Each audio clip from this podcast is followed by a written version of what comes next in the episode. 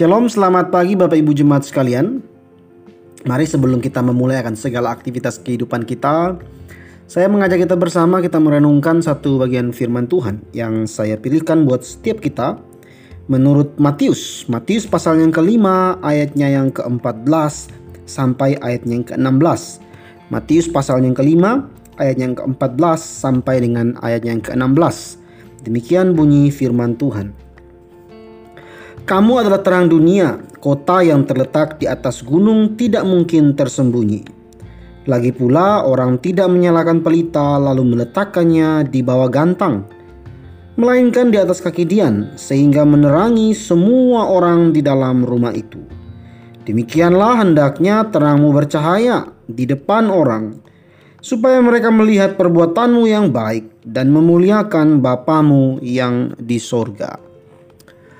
Bapak Ibu jemaat sekalian, coba kita bayangkan hidup tanpa lampu. Gelap, bukan? Itulah kehidupan pada zaman Tuhan Yesus, di mana listrik belum ada. Penerangan yang memadai belum ada. Jadi kalau malam hari tanpa matahari, syukur-syukur kalau ada bulan terang. Kalau tidak ada bulan terang, bulan gelap, maka gelap sangatlah gelap. Maka pada zaman itu segala sesuatu begitu gelap.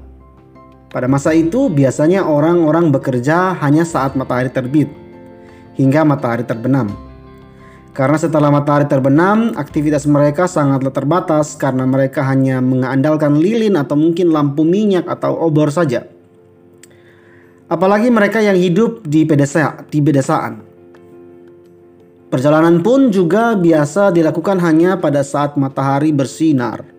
Karena saat gelap, perjalanan pada masa itu sangat berbahaya. Kegelapan itu banyak kejahatan di sana. Sangat berbahaya.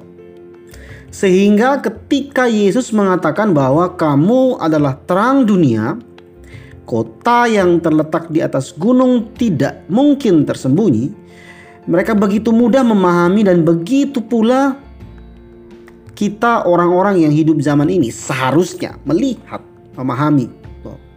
Ketika Tuhan Yesus mengatakan kamu adalah terang dunia, kota yang terletak di atas gunung tidak mungkin tersembunyi. Kita paham bahwa ketika terang di atas, maka dia menyinar, menyinari yang lain yang ada di bawah.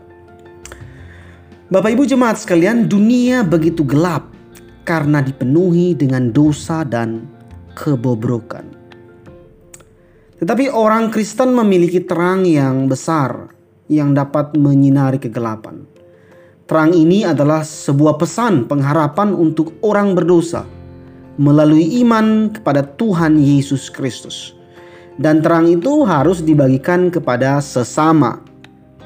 Terang itu terpancar lewat kehidupan kita yang benar Tuhan Yesus menginginkan kita terlihat seperti kota yang terletak di atas bukit, yang mengenyahkan kegelapan dunia dengan Injil Yesus Kristus, dengan kesaksian hidup yang baik. Dalam setiap perilaku dan perkataan kita, biarlah terang Kristus dinyatakan melalui hidup kita. Tuhan Yesus melanjutkan dengan berkata dalam ayat-ayat 15-16, dia berkata, lagi pula orang tidak menyalakan pelita lalu meletakkannya di bawah gantang, melainkan di atas kaki Dian, sehingga menerangi semua orang di dalam rumah itu. Demikianlah hendaknya terangmu bercahaya di depan orang, supaya mereka melihat perbuatanmu yang baik dan memuliakan Bapamu yang di sorga. Bapak Ibu, Tuhan Yesus merindukan agar kita menunjukkan diri kita sebagai para pengikut Kristus dengan melakukan pekerjaan yang baik bagi dunia yang gelap ini.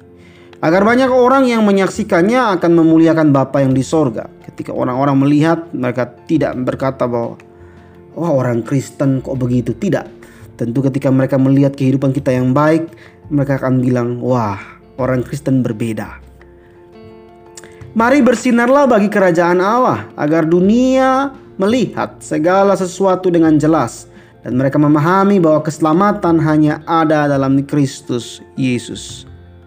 Bagaimana caranya? Hiduplah benar. Saksikanlah Kristus lewat hidup kita sekalian dalam segala aktivitas kehidupan kita, mulai dari hal terkecil sampai hal terbesar, tunjukkanlah Kristus lewat hidup kita. Mari mulailah hari ini dengan selalu menjadi terang bagi dunia. Amin. Shalom, Tuhan Yesus memberkati.